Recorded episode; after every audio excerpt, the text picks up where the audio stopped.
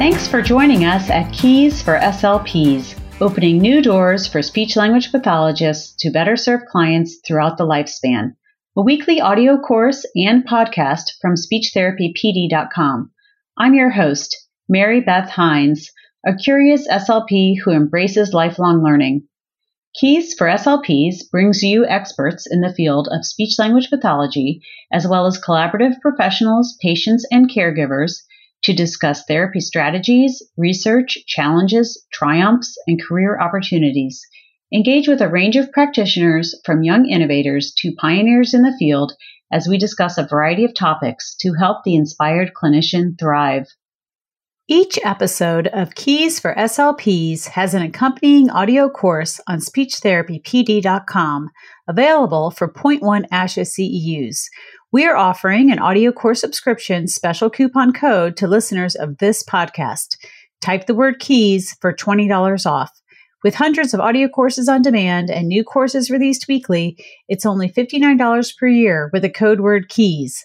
Visit speechtherapypd.com and start earning ASHA CEUs today. Welcome to this episode of Keys for SLPs, Keys to Accent Modification. I am your host, Mary Beth Hines. Before we get started, we have a few items to mention.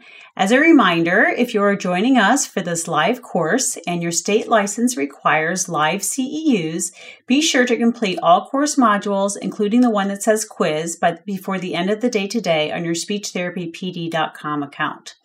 We encourage questions from our participants. You can put your questions in the chat box or the Q&A box for our guests to answer. And here are the financial and non financial disclosures. I am the host of Keys for SLPs and receive compensation from SpeechTherapyPD.com. No relevant non financial disclosures exist. Carrie Lim works for George Washington University as a clinical supervisor, adjunct professor, and outreach coordinator. She authored Speaking with an American Accent, a guide to general American English pronunciation, which she receives royalties from the sale of it. Carrie owns her own private practice, Global Speech Therapy LLC. She has received compensation from SpeechTherapyPD.com for numerous presentations. No relevant non financial relationships exist. And now we welcome our guest today, Carrie Lim, MS, CCC, SLP, a speech language pathologist with over 15 years of experience in a wide range of clinical settings, including home health, telehealth, public schools, private practice, hospitals, and academia. Carrie specializes in accent modification, public speaking, autism, language development, and international collaboration. We are so happy to have Carrie here today on Keys for SLPs to discuss therapy for accent modification. Welcome, Carrie. Thank you very much. Thank you very much, Mary Beth. I'm honored to be here. Well, we're so excited to have you. So, tell us a little bit about yourself, your journey as an SLP, and how you came to specialize in accent modification. Well, as you can tell from my background, I love trying new things, and I think it's great that our profession leans itself towards that. I've worked in many different settings. I'm very passionate about globalization, so I've had the opportunity to work in several countries in many capacities. I worked in Nepal, Mexico, Cambodia, Zambia, Ghana, and Guyana. And then I also am starting to work on more creative projects. I just finished my book, and after that, I'm focusing on blogging. My blog is on my website, globalspeechtherapy.com. I also am a seller on Teachers Pay Teachers, which is a lot of fun creating projects and learning more about what other people are doing. And then I just recently started a TikTok channel. Right now, I'm focusing on accent modification, but you know, just trying to have a lot of fun with that as well.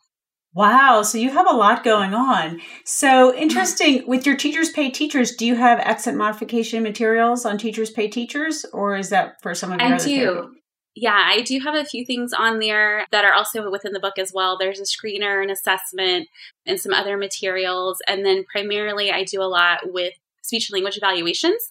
So I do have a lot of reports and plates. Those are primarily for pediatrics. Okay, great, great. All right, so today we're going to talk about accent modification. But before we dive in, I would like to differentiate the difference between accent and dialect. Yes, great question. These are often used interchangeably, but technically there is a difference. Simply put, accent is how a group of people pronounce sounds or words. So, for example, British English versus American English. A dialect is a little bit more, it's the vocabulary and grammar, often within a country. So in the US, we have about 24 different regional dialects. And so this an example of this would be, you know, in the north, people might call the thing on wheels at the grocery store a cart or a carriage. And in the south, they might refer to it as a buggy. Excellent, excellent. Well, thank you for that clarification. So, tonight we're not talking about dialect modification, we're talking about accent modification. All right. So, will you touch upon the need for accent modification and the unique strengths of SLPs to work with people who seek accent modification? Definitely. So, people seek out accent modification for a variety of reasons. Most of the time, being professional, maybe they want to advance in their career, or personal, they just have a desire to sound more native, or they feel like they're asked to repeat themselves a lot and they want to try to decrease that. Some clients have social goals as well. You know, when clients move here from another country, they're not just learning a language or an accent, they're also learning the culture and how to best fit in with you know the people around them meet new people understand slang and idiom and humor and how to use that they might also have academic goals. So I'm at a university and we have a clinic on campus. So a lot of our clients are TAs or teaching assistants or research assistants. A lot of them have an upcoming thesis or big presentation to give as well. So there's a wide variety. And, you know, a lot of clients, once they learn, or sorry, once they move here, they realize that the pronunciation piece wasn't a big part of their language learning. Maybe they focus more on the vocabulary or the grammar. And so they really do want to learn that pronunciation piece as well. Okay. And why do you think that is? Why do you think that the pronunciation is of English specifically is not a big part of their language learning? I think a lot of times it has to do with the instructors. So there's a little bit of research to show that non native speaker instructors tend to be really good at the grammatical piece, whereas native instructors actually aren't the best with grammar, but they're better at pronunciation. Because as native speakers, you know, we learn language through play and just listening and modeling and imitating. And so we're not focusing on those grammatical rules. And clients stump me all the time. You know, we'll be in the middle of something and they'll ask a great question like, when do you say the versus the? Or when do you say fish versus fishes? Things that I've never thought about until I actually researched it after the client asked me and realized there's actually rules for these. Yeah. That is interesting. I did not know there was a rule for the versus the. I thought it was more of a personal preference. Do you remember yes. what the rule is? So I've seen it written both ways, to be honest. So ultimately, it is a personal preference, and it's not really going to impact intelligibility at all. So the rule has to do with whether the word that comes after the starts with a consonant or a vowel. So a lot of times, people, if it starts with a vowel, they'll say the. If it starts with a consonant, they'll say the. However, like I said, I have seen it written both ways. okay, very, very interesting. Yeah. Okay, so why would you say that SLPs are kind of uniquely poised to work with accent modification? I think we have a lot of great skills. We also have a very trained ear. So we're able to understand the difference in sounds and isolation versus words, and then connected speech, was, which of course is the ultimate goal for our clients. We understand speech sound development. We also understand language development and expressive and receptive language for our clients as well. And so, pulling all that together, we're able to understand how to teach sounds, how to elicit those sounds for our clients, and how to put it together in what we call the super segmentals. So, working on things like intonation, raising or lowering your pitch, syllable stress. Word linking, so linking all of our words together instead of saying each word separately and individually. So we're able to understand all of that as well as be able to help our clients see the full picture and like I said, in working towards you know that ultimate goal, which is sounding a little bit more native in conversation. Mm-hmm, mm-hmm. And then when you say sounding a little bit more native in conversation, that is the ultimate goal that your clients bring to the therapy room. It is, yes. And I should clarify that there is research to show that if one learns a language after the age of 12, they most likely will have a non native accent. So, sounding native um, is a goal for a lot of clients. It's not usually achievable. Of course, there are people who are unique, you know, very advanced, but for the most part, you know, it's just working on specific sounds that they want to work on or working on other things that give English the melody and helping the client become more proficient at communicating. Okay. Okay. All right. And can you tell us what ASHA's stance is on accent modification as far as this is within our scope of practice? They're a big proponent for it. They actually just recently updated the practice portal for accent modification. So I encourage everyone just Google ASHA professional portal accent modification. There's lots and lots of great resources out there. They've pulled together a lot of great articles and books, but they do say that it's within our scope. It actually fits under, you know, within our scope, we have, you know, impacting the well being of others. And that's what it falls underneath. So it's not a disorder, it is a difference, but it is helping people improve their quality quality of life and improving their well being by having access to the service. Okay. Okay. Do you know off the top of your head how long it has been within the scope of practice? Yes, I did read this. I want to say since the 70s or 80s it's been a part, but I would say, you know, within the last 20, maybe 30 years, it's becoming more and more popular. Okay. Why do you think that is? I think just as everything is changing and evolving, you know, we're moving everything online. English is the most spoken language in the world by native and non native speakers. So it definitely doesn't have the most native speakers, but it has the most native and non native speakers. And most of the business transactions are done in English. And so, you know, clients are working with, you know, people all over the world. They want to become more proficient in speaking English. Maybe they didn't learn English until later on in life and they're just looking for new skills. And so I think with, you know, that mindset and that desire, there's people are seeking it out more. There's more of a need. Okay, great. Is there any, and is that kind of a, across the board or is that more, are, are you seeing native speakers of many different languages or are there some specific languages that you're seeing more of than others? I would definitely say across the board. Yep. So regardless of someone's native language, you know, once they feel like they either personally want to work on their English skills or professionally they have goals, then they seek out. Okay. Okay. Great. All right. So you've been working in accent modification for about five years. Is that right? Which is really very exciting because you are such an expert, you know, within our field in this area. So to think that you've only been working in this area for five years is really exciting. So, how did you decide to go into this area?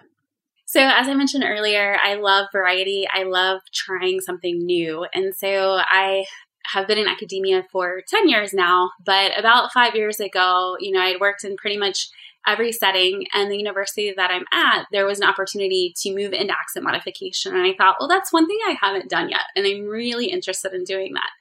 And so, honestly, just because I wanted to try something new and the opportunity arose. And so I dove in feet first.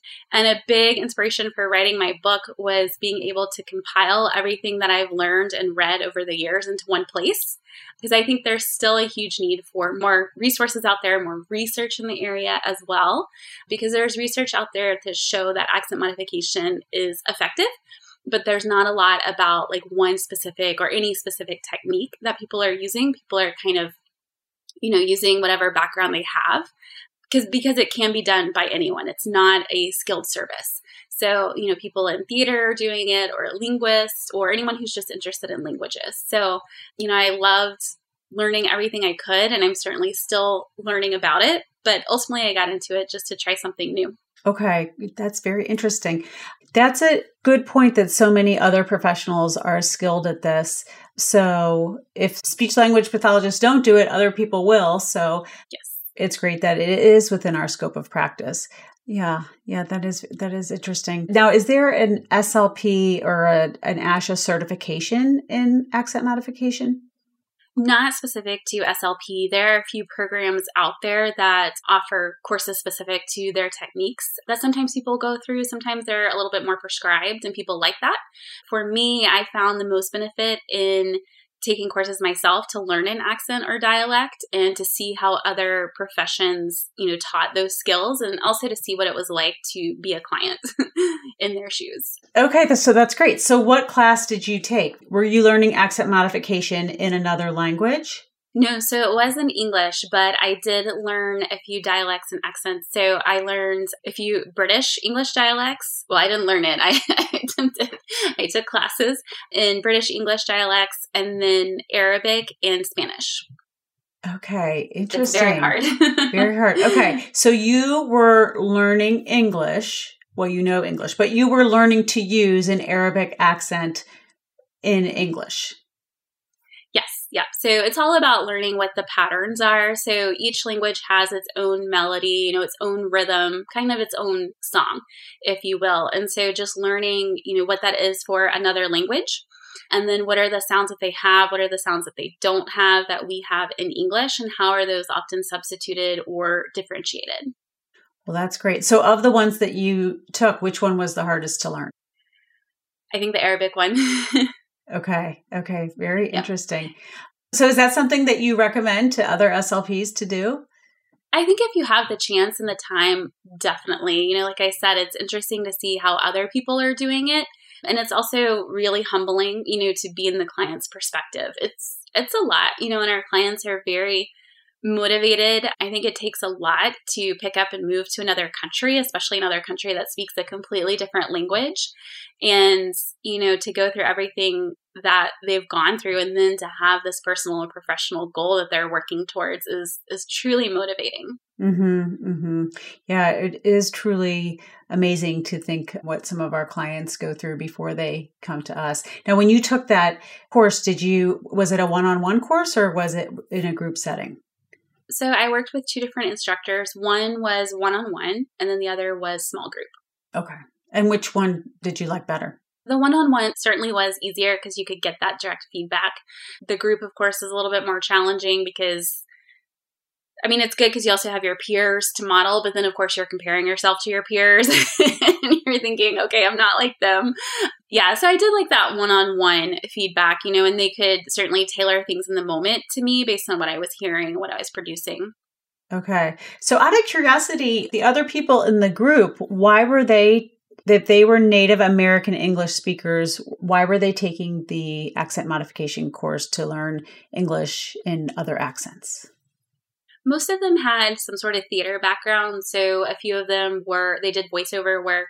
Some of them were just in theater or, you know, working on film. And so they just wanted to add that to the repertoire. And I think there was one other person who was just taking it out of their own personal interest. Okay. Okay. That's what I figured, but I was just curious as to see yeah. why.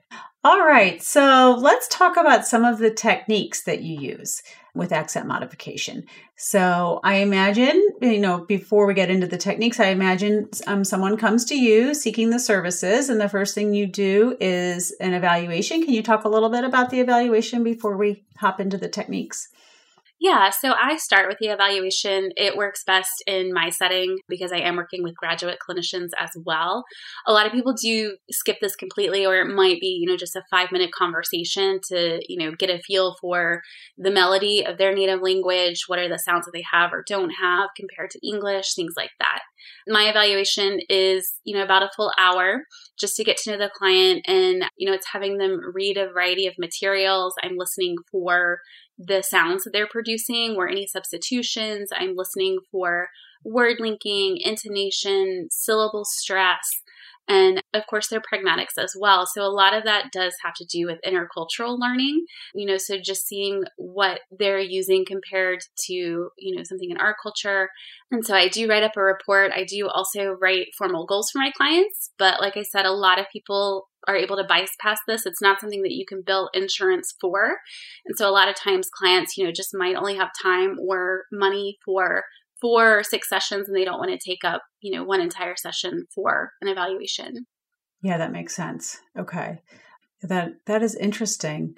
Okay. All right. So with an evaluation, either either a long one if you have the opportunity to be in an academic setting and be or if you have a client who is planning to come for more sessions. Speaking of coming for more sessions, some of your clients are kind of long-term clients at the university clinic. Can you touch upon that a little bit? Yeah. So because accent modification isn't a skilled service, there's, you know, many professions who offer it, meaning there's a wide range of what people bill for it, what they charge for. And so at the university setting, we're able to have a sliding scale because our graduate clinicians are doing the work. You know, people on their in their own private practice might have to charge a little bit higher, but because we have that sliding scale, you know it's it's a good deal for our clients. And so i have clients for five six seven years. They stay with us until they graduate you know and they're working on their masters and then their doctorate. So they're at the university for quite a while. So it, it's really cool. I, I get super attached to them. And so by the time they graduate you know i'm like no you can't leave me. Yeah. Yeah.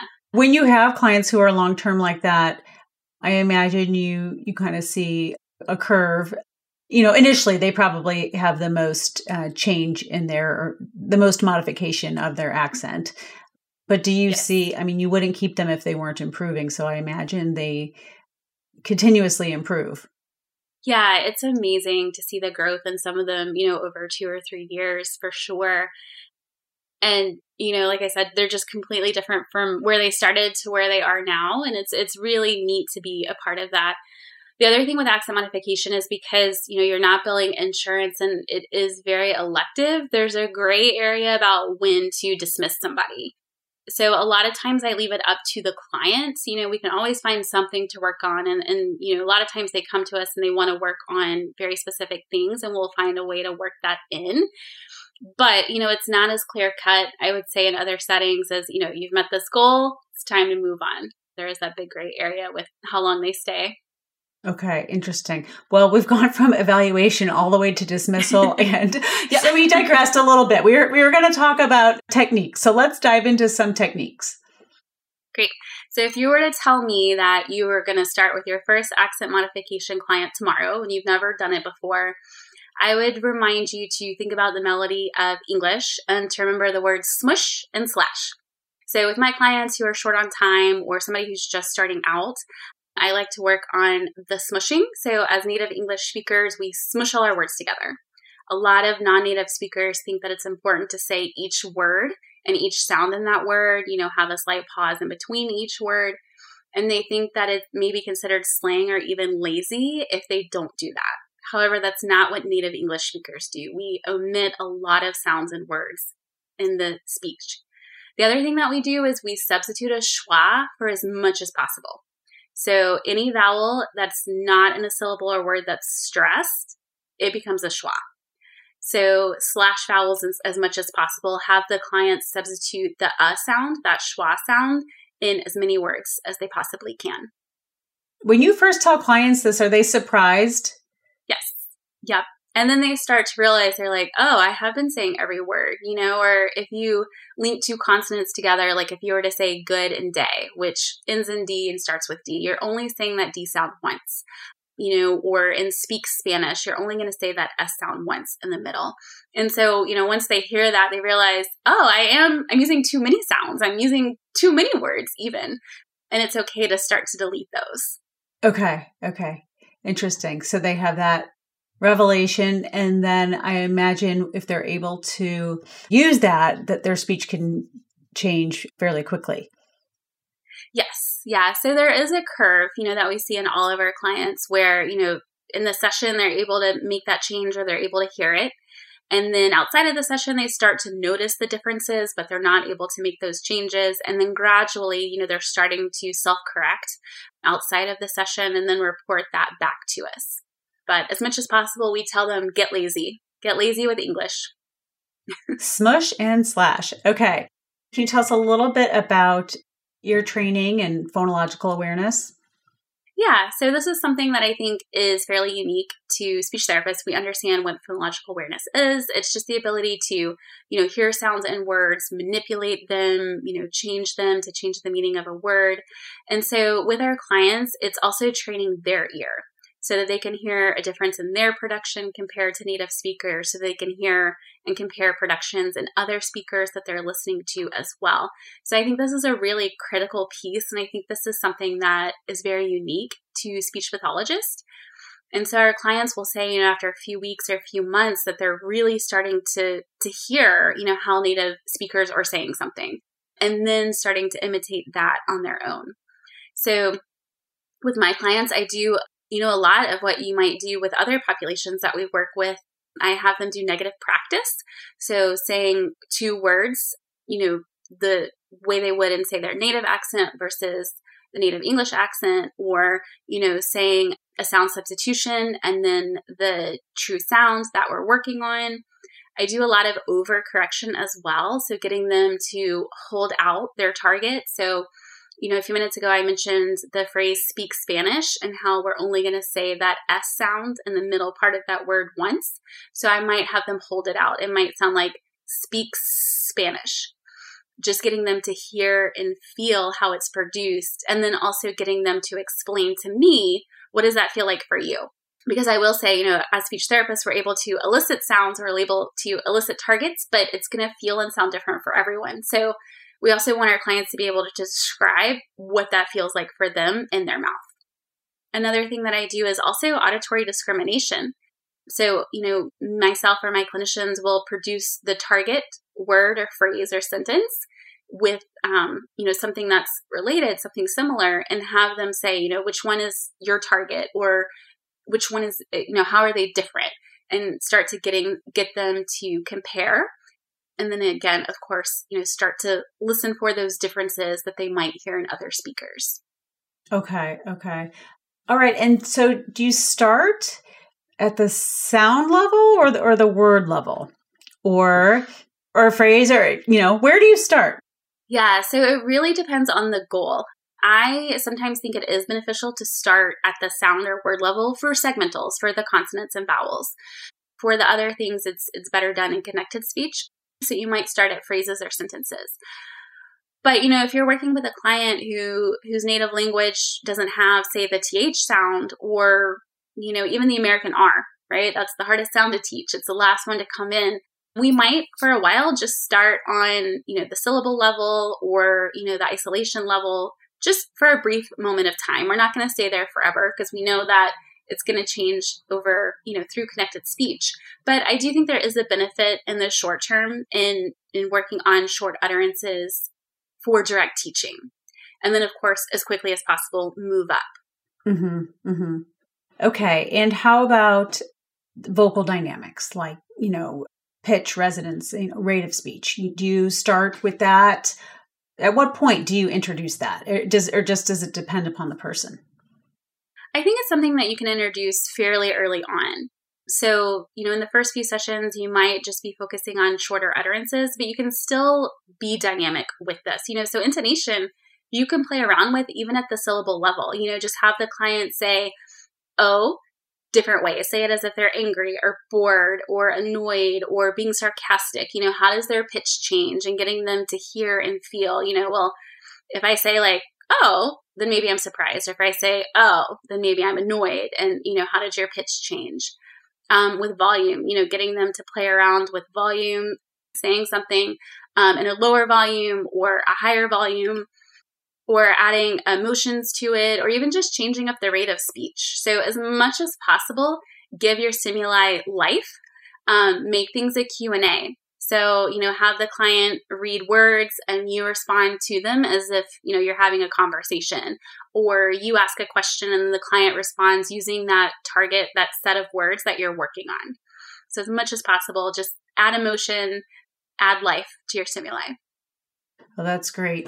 Okay. Good advice. Now, do you find that the vowels are the hardest for clients who are seeking accent modification? Yeah, um, it is tricky. Uh, it certainly depends on the client. I would say that vowels are one of the most tricky things that we do work on. And with this population, I would say it's one of the few populations that we focus on vowels with. English vowels are tricky because we have about three times the number of vowels as other languages do. So we have a lot of vowels. And because of that, there's only teeny tiny changes, you know, within tongue placement or height. And there's also more room for error for the clients. So, what I focus on the most with my vowels is actually jaw height. So, I teach the client, you know, those three grades you know, closed mouth, middle, or wide, and just having the client play around with jaw height. And I tell them, you know, if there's a word that you're having a hard time saying because of the vowel, just try opening or closing your jaw more. And I would say about 98% of the time, that helps them figure out the vowel pretty quickly. Oh, very interesting. Okay, that makes sense. All right. So, how about the pragmatics? When you mentioned a few minutes ago that you, you know, do teach pragmatics directly, are some of your clients surprised that the pragmatics in English are in American English are significantly different than their native language? Or do you find that most people kind of know that their pragmatics are different but don't know how to change them? Yeah, so pragmatics is a lot of fun to work on with clients and it's a great time to story tell as well for them. You know, so there might be a topic that we're talking about and, you know, how it's viewed in the US and then that's a great time for them to say, you know, actually in you know my country this is how we greet people or we shake hands or we don't shake hands or you know these are the rules around that and and personal space personal space is really different across cultures i found that i think in the us that we're a little bit more standoffish than other cultures but you know if you think about it other countries might have more crowding than we do you know and so that's kind of where the rules of personal space come from. Maybe they don't have you know as much space to to stand apart. And so then we talk mm-hmm. about, you know, if you're talking with somebody who's from the US versus another country and and you know they feel like you're infringing upon their personal space they might take a step back and then you find that you're moving forward and they're moving back and then before they know it they're against a wall so we talk about some of those differences and where they may come from and you know like I said compare it's, one of the really fascinating things about accent modification is learning about people and their their culture as well as you were talking about that, I was thinking about that. Like you have worked with, do you have any idea? Have you counted how many different countries people have come from? You know, your clients have come from? I mean, yeah, I haven't counted, but I have worked with them from all the continents, of course, except for Antarctica. But yeah, countries in, in every continent out there. So you must have a really rich understanding of other cultures. it's definitely a lifelong learning process, but it's definitely fascinating. Mm-hmm, mm-hmm. So that it sounds like it. So as far as personal space goes, specifically, are when you're working on personal space and communication, is that one area that people are surprised to understand? Kind of the rules of personal space in in American English, or do they come to you in general just seeking to know what the answer, you know, what the norms are? a lot of times they're surprised is something that we address, you know, as part of accent modification, because again, we're also, you know, working on that intercultural learning. And so we talk about, you know, how we use personal space in different settings. So somebody that you really, really know very well, so a really close friend or family member, even significant other, versus a professional setting, you know, versus now post COVID. But, you know, on the metro, I live in Washington, D.C. So, you know, on the metro, versus you know being in a in a say a, a meeting and there's you know 100 people around what would personal space look like as the meeting room starts to fill up so well that's such a good point with covid i think covid has changed personal space in the united states probably around the world in, in a lot of different ways i think we're still getting used to that in some situations yeah, for sure. And then every time we have a spike in cases, then the personal space kind of starts over. If you think about it, just when you're in a store waiting in a line, you know, personal space now is very different than what it was two and a half years ago. Yes. All right. So a lot to a lot to learn, a lot to discuss, and a lot to learn from our clients as well. So how about um, topic introduction? So for our clients, you know, I think it's good to work on communication strategies in general, just like we would with any population that we're working with. And so when it comes to accent modification, even though our clients are wanting to work on their skills, research does show that a lot of how they're perceived is actually based on the listener. But of course, we can't take in everyone that they're going to interact with across their life. We can only work on the speaker. But I think one of the strategies that's good for both the listener and the speaker is, you know, not abruptly changing a topic. You know, if if the speaker feels like they're asked to repeat themselves a lot, or say they're speaking on the phone, that's when a lot of the visual cues are taken away from us. And also your your voice can also change depending on what type of phone you're using. You know, introduce the topic first. You know, now I want to talk about XYZ. And then with that context clue, you know, the listener is going to be able to follow along a little bit better. Okay, good advice. So, any any other advice with visuals as far as whether you're inter- introducing the topic or just in general communication? Visuals and gestures are very important. You know, I think a lot of people joke there's probably a lot of memes out there that they talk with their hands. And that's actually a good thing um, it really helps the listener, regardless of you know your native language status or where you are in the world. It, it's just helpful, you know. So if you can match your gestures to the meaning of the message, so if you're talking about like a little bit or a lot or you know increase or decrease, or if you're talking about numbers, you know one or three, so any sort of gesture that matches the the message is is super super helpful. And whether that's in person or online too um, it's really important to use gestures if you're on Zoom call. You know, you'll have to move them above your shoulders, but it's still really important um, to help with those context clues. Okay, good advice. Um, all right, and then as far as um, communicating on the phone, I know you have recommended sometimes following up in writing. Yeah, and I think this is good for everyone, again, regardless of uh, your native language or the setting that you're in. You know, following up in writing just to confirm what the conversation was about and to confirm what those next steps are. If you don't have the chance, you know, if you don't have the person's email or cell number that you can text, you know, restate what the purpose was, you know, what the topic was about, what the next steps are, um, and any key points. Okay. And that is probably good advice for um, both the non native speaker of American English as well as um, the native speaker. So, another thing that we do all the time when we're speaking to each other is restate. Um, but that is something that you directly um, teach to people who are uh, seeking accent modification. Can you talk a little bit about that? Yeah, I think it's, you know, just another important communication strategy that we can use in any setting that we're working with. Um, but just reminding our clients, you know, to restate if, you know, they're the speaker communicating the message, you know, to restate what those key points are, to restate what the next steps are. Um, if they're the listener, of course, restating back um, what the next steps are, what the key points are, just to confirm, you know, that everyone is on the same page. Okay. Good advice.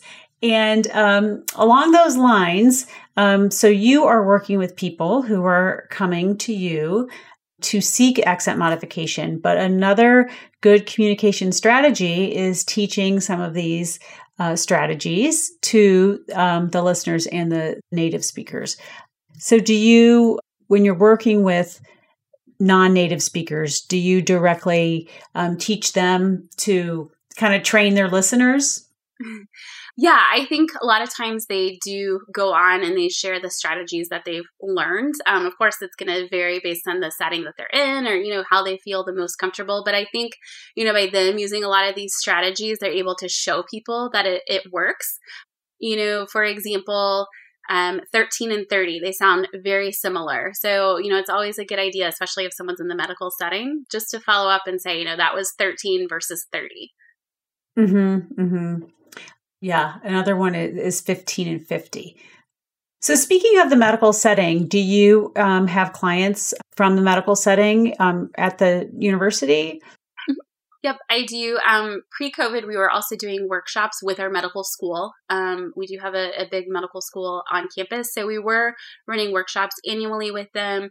Um, since COVID, you know, they're a little busy right now. So that's on hold. Um, and then we do have a few private clients who are in the medical community as well. Okay. Excellent. Are their goals a little bit different than um, people outside of the medical setting? No, so it'd be very similar, but with all of your clients, you want to individualize the material as much as possible. So, you know, with our medical professionals, the vocabulary that we're working on, the stimuli that we're working on might be more specific, you know, to their setting. Whereas if we're working on, um, you know, we have a lot of students who are in the in the engineering program, so we're working on a lot of vocabulary with them that's very specific to their program. Um, and you don't have to know what all the words mean, and you don't have to know. You don't even have to know how to pronounce them. Thankfully, there's Google, and you know, Google has a little button that will read it out for you. Okay. Okay. Yeah. So you're you're getting quite an education in a lot of different areas yourself. Such an interesting area to work in. All right. So I'm sure that our listeners' interest has been piqued um, by this conversation. So can you give us some advice uh, to SLPs who are seeking to learn more about accent modification, who subscribe to speechtherapypd.com and we're coming up on the summer. So this might be something that um, people are interested in learning about um, during their summer break. Um, so what advice can you give? Um, and along those lines, um, I'm just going to give you a plug right now because it it is um, it fits right here. Um, you have a big workshop through speechtherapypd.com this summer, don't you? Yes, yes. Um, it's a self-paced course that is linked to my book.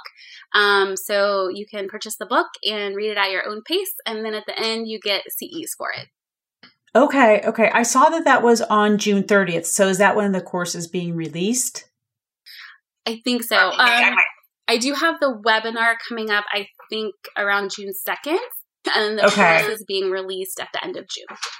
Okay. Okay. Yep. All and right. everything in the book, the book is written um, in chronological order based on know the assessment, starting with the assessment, and then all the way through introducing topics. I work on short utterances and long, and so it's just a combination of everything that I wish I knew, and it's it's a great cookbook for any clinician who's getting started. They can pull off the shelves and figure out where to start. Okay. Okay. Um, so you created that resource because you found that it was needed.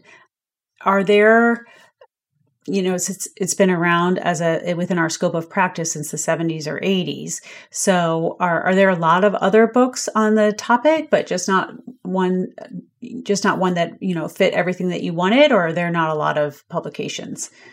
There aren't a lot that I found, um, especially specific to speech language pathology um, and the areas that you know we can really focus on. Um, I mean, there's a few out there. I found some kind of more antiquated ones that were you know on teaching English, or a lot of them really are more on you know teaching English and not the pronunciation piece. Okay. Yeah, there's a lot of articles out there. Again, not specific to speech language pathology. Um, but there are several on pronunciation and you know again accent modification being effective but not specific techniques. Um, and then the asha practice portal has a lot of great information now. Okay excellent. All right so um, tell us your advice. So if you want to get started with accent modification, just jump in feet first. Um, you know, as SLPs, you know, I think we all like to have all our little ducks in a row and um, read up on everything, but I think it just really benefits everyone to jump in feet first. And you learn so much about what you like and what you don't like. If you have the opportunity, you know, take classes yourself to learn an accent or dialect so you can see how other professions are doing it. Um, there's a lot on YouTube and TikTok out there, but again, you want to learn what you like and what you don't like. You'll start to see some patterns um, for from the from a, some of the big names out there. Um, but just jump in. Sometimes finding your first client can be the hardest, though. Um, so you know you can try reaching out to a local community college. I have taught some courses here in the DC area. That's actually how I've gotten a few more clients at our clinic um, was through the community college. Um, phone centers are big. You know, a lot of times all that is done in English, but they're actually living abroad. So trying to network with a phone center. There is a Facebook page for SLPs and accent modification. They have some ideas too for getting your clients, and every now and then they'll also post, you know, saying they have a new referral they're not able to take. Is someone else interested? So just jump in. Okay, okay. Um, good advice. So, okay, how about um, the Corporate Speech Pathology Network? It's a fabulous resource. So, it is a membership. It, it's very low. I can't remember how much it is. It's an annual membership, but um, it's filled with SLPs who do corporate speech pathology, you know, so they do work on professional speaking, they work on accent modification, they do networking events about twice a month, and all of those are recorded. So their video library alone is amazing. Um, and sometimes in my downtime, I'll just start watching those videos two or three times each. You know, they they bring in lots of great guest speakers with a wide variety of backgrounds and specialties. Um, so it's a gold mine of information. Excellent, excellent. And so, is that um, do they actually meet in person, or is it more of a, a video online resource? all online. So you can join live, but if not, you know, it's all recorded. So you have that video library. Okay. Okay. All right, so let's say we have someone who has followed all of your advice and now they need to work with their first client, but they have to find their first client. So um, you mentioned the community college, and of course, you're um, at an academic setting. So for someone who is in a non academic setting, what might you suggest to find your very first accent modification client? Um, LinkedIn is another good one. Um, you know, you can start to promote yourself that way um, reaching out through Facebook pages, you know, letting people know that you're interested in, in getting started in this. Some people too also start with their friends who want to work on accent modification just so they'll start to get some experience that way. Um, and really just being creative. Um, think more global, you know, not just the community that you're in, but, you know, how can you access people across your state or, you know, like I said, online um, and just start networking that way. It, it's tricky though; it can be really tough. Okay, um, okay. So that brings up a question. Insurance companies will not pay for accent modification. Um, several different professionals can work in accent modification.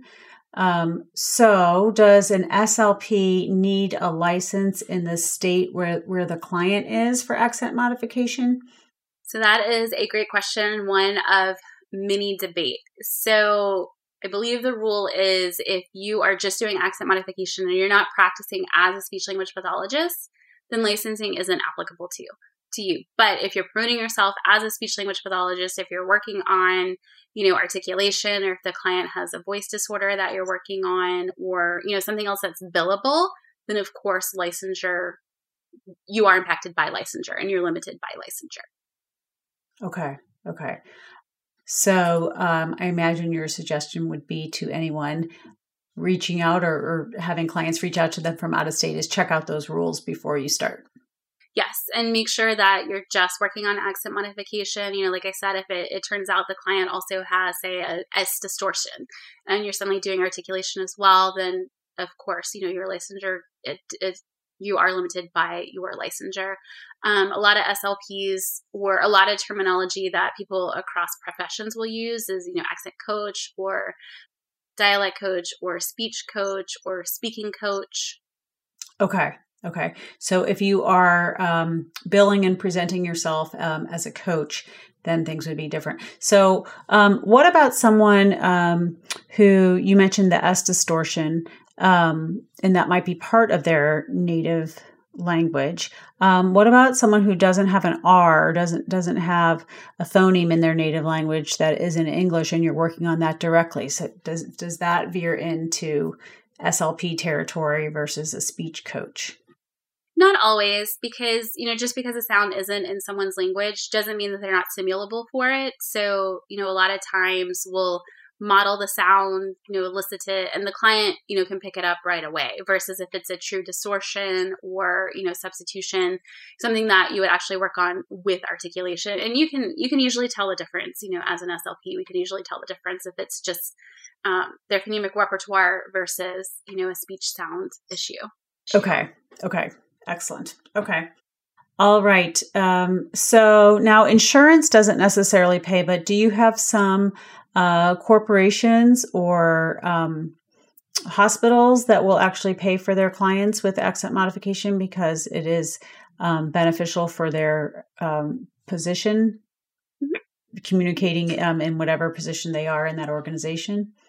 Yeah, sometimes companies will pay either for individual services or even workshops. I've had a few, you know, want to do workshops for 17 people at once, or with the med school that we worked with, you know, that was covered as well. So sometimes you will have that option, not always. I would say for the most part, the clients are private pay. So that's when they, you know, only want a handful of sessions uh, for themselves. But yeah, sometimes you have the employer, or, you know, they might have some sort of continuing education funds that the client can access, or, um, you know, sometimes even um, like as tax write offs, you know, for the professional development side.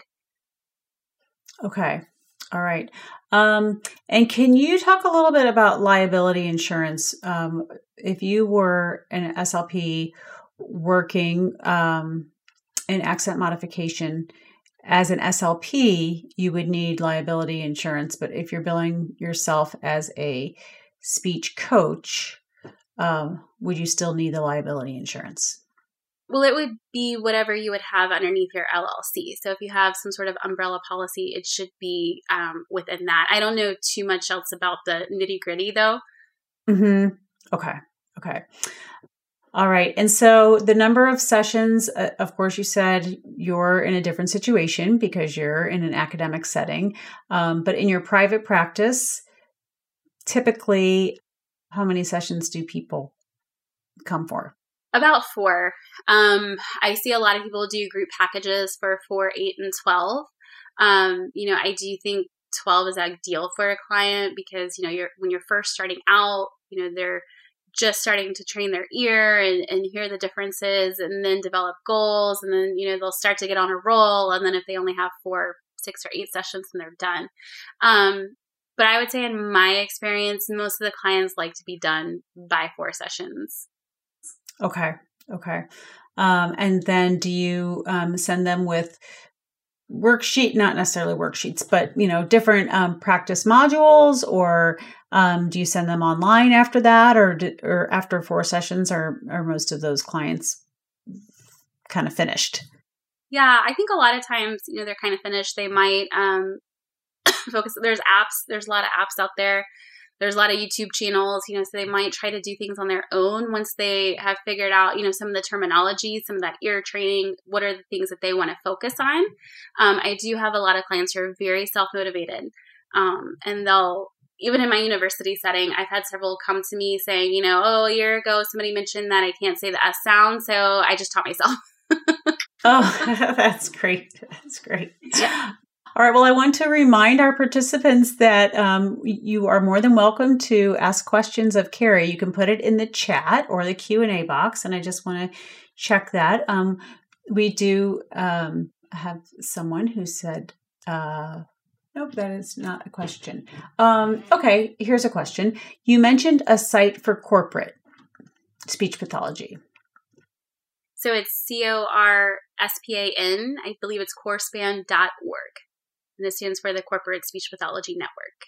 And that is a network of speech pathologists. It's not necessarily a network of corporations seeking the services. It's it's it's an SLP network. Is yes, just to confirm that. Yeah. Okay. So SLPs who do what they call corporate speech pathology. So the professional speaking, accent modification, dialect coaching. Okay, excellent. All right. Well, any other questions? You could put them in the chat. And um, Carrie, do you have any other suggestions to SLPs seeking to gain expertise in this field? Just you know, read as much as you can about it, watch as many YouTube channels or videos as you can, and just have fun. You know, make it fun. It's really very um, humbling and rewarding to learn from your clients and you know learn their stories what brought them here to the us or what are their goals and how did they develop those goals? And um, you know it's it's very motivating to see everything that they've gone through. And yeah it's it's really fun. So just have fun and enjoy Great advice. Okay, speaking of clients, can you tell us? I know you've worked with so many, so this is probably going to be hard to choose just one, um, but one or two. Can you tell us about some of your favorite success stories, being HIPAA compliant, of course? Yeah, it's hard hard to narrow down, um, but you know, rarely in sessions do we get a chance to to really learn, you know, an, a client's entire background. And so when they do get a chance or they, or they share, you know, a lot of times they'll follow up an email and, and go on and on. But just to learn about some of the hardships that they've overcome, you know, what they left behind in their native country or what they postponed, what they put on hold to come to the US for, you know, another degree or to work for a few years and, and gain new skills and then move back to their native country. It's it's just absolutely amazing what they're able to put on hold and then think about, you know, you'll hear some of their stories and you're like, well, I guess we'll work on intonation now. yeah, yeah. it, it, doesn't seem that important anymore, does it, when you hear some of those stories? Yeah, but, you know, they're just so motivated. And um, when you get that heartfelt thank, thank you, you know, as, as you do with any of your clients, it just is a reminder of why you do what you do and that what you're doing really is impacting somebody positively. Excellent, excellent. Um, so can you think of like like a, one example of that? So I do have one client. She's been with me for several years. She's a native Spanish speaker, and um, recently she did share a little bit more about her story. You know, when she first moved here, sometimes it was even hard for her to order at restaurants. You know, they it was loud. It's a very loud environment anyway. But you know, she felt like she was having a hard time, you know, even just expressing herself for something that she thought would be so simple. And you know, she ended up pointing to the menu, and you know, it impacted her confidence at work as well and so she found um, my courses through the community college where I did some workshops and she brought all of her colleagues with her. And, you know, she most recently just sent the nicest email about, you know, she wished that she found this earlier. She said this is everything that she's wanted since she's learned a second language, and she really wished that she had found these services sooner. And she's very grateful for everything that she's learned. And, you know, she's really learned so much about you know, not just English, but other languages and the sounds and how they're produced and things that might be different versus similar, and, you know, how to monitor herself outside of sessions. And um, also, you know, how far she's come professionally. So, with this new confidence, she's, you know, it's really impacted her professionally, and she feels like, you know, she's she's better understood at work and she's taken more seriously um, and just feels like you know, things at work are a little bit more easy for her now. Well, thank you for sharing that. Um, and can you also tell us a little bit? I know you're working on a, lot of different projects. Um, you've mentioned the book. Um, can you talk about some of the other projects you're working on? Yeah, so I just started a TikTok channel. Um, I use the name Global Speechy. Uh, it's part of my website, globalspeechtherapy.com. But I'm on Instagram and TikTok and Teachers Pay Teachers under Global Speechy. And um, it's it's a lot of fun. It can be nerve wracking as well, but I'm working on you know recording 60 seconds to three minutes of video, and I try to focus on you know one topic per video on TikTok, and I like to do some challenges as well. So polling people, seeing where they're from, seeing how they pronounce a certain word, um, you know, or talking about the different vowels in English or the top five words in English, and you know how those are often pronounced. So I'm trying to have a lot of fun with it. oh, that sounds like a lot of fun. So, is your target audience for the TikTok? Um, is it other speech language pathologists or is it non-native speakers or, or a little bit of both? So I'm still trying to figure out which direction. Um, my heart is definitely for other professions who are getting into accent modification, but I do find a lot of would be clients are really interested in the material as well. So right now it's a little bit of both. We'll see which direction it goes in. Okay, okay, that's great. Um, when did you start that? Um, I believe a month ago. Oh, so it's brand new, hot off the press. yes. oh, that's great. Um, all right. Well, anything else that you any any other projects that you're working on? Um, I, I'm just curious because I think a lot of I'm asking the question, but then I'm asking you another one. um, I don't think a lot. Well, I'll just go back to when I was in graduate school. We didn't have the opportunity for accent modification, so I think it's really great that you have that. Um, offer that to your um, students during graduate school or even maybe undergraduate school. Um, how how do they get? I'm sure not everyone in the program is able to do accent modification though. So how how does that work? Our grad students, so at our program, yeah. they rotate. We have six tracks, and so they actually do rotate through the. It's called the accent modification and public speaking track. So, actually, all the students by the time they go off campus have had at least one client and they oh, that's great. Yeah, I mean, they now, tell me they love it. Are there a lot of other programs that offer accent modification as as part of the graduate student experience? Not that I know of. Um, I've heard of a few that might have a client here or there. Um, a few that you know might have an actual program, but as far as I know, I don't think there's too many. I think most of them are in major cities where you have you know more of an international or a higher number of international um, populations, so like DC, um, you know, large cities in California, New York. But okay, yeah, interesting. Rare. Yeah.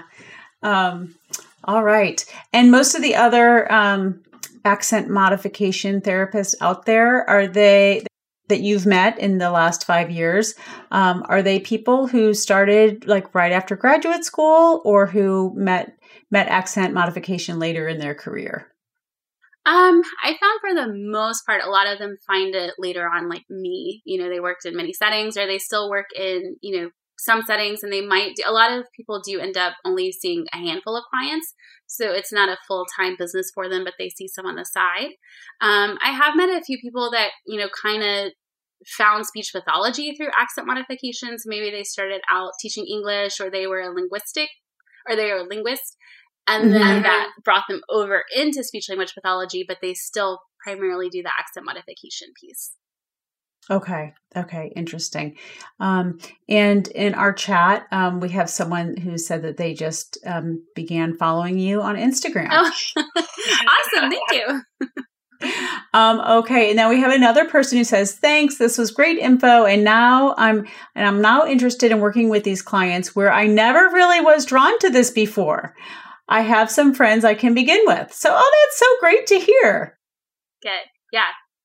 Enjoy. Jump in. Okay. It's really cool. It's it's really fascinating and you'll learn so much.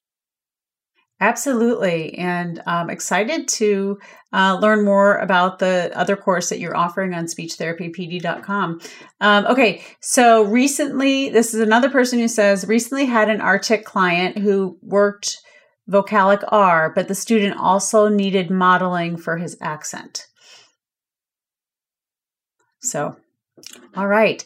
Well, that kind of brings us to the end. Is there anything else that you'd like to add before we go? Um, not that I can think of, but I had a great time. Well, I had a great time having you. Um, there is another um, in the chat. Um, there is another question, but I'm just going to we can a- answer that in a second. For other people who need to drop off now, I just want to remind everyone um, that if you are taking this uh, for live credits for your state licensure, be sure to log into your speechtherapypd.com account by the end of the day today and um, complete all the course modules. So thank you very much. And if you have to drop off, please do. We have one more question for Carrie and anyone else who wants to ask another question, we can take those. Um, okay, so this person said, our university was affiliated with a medical school and a medical center who had students and physicians who wanted accent modification. So our grad program saw those students and professionals.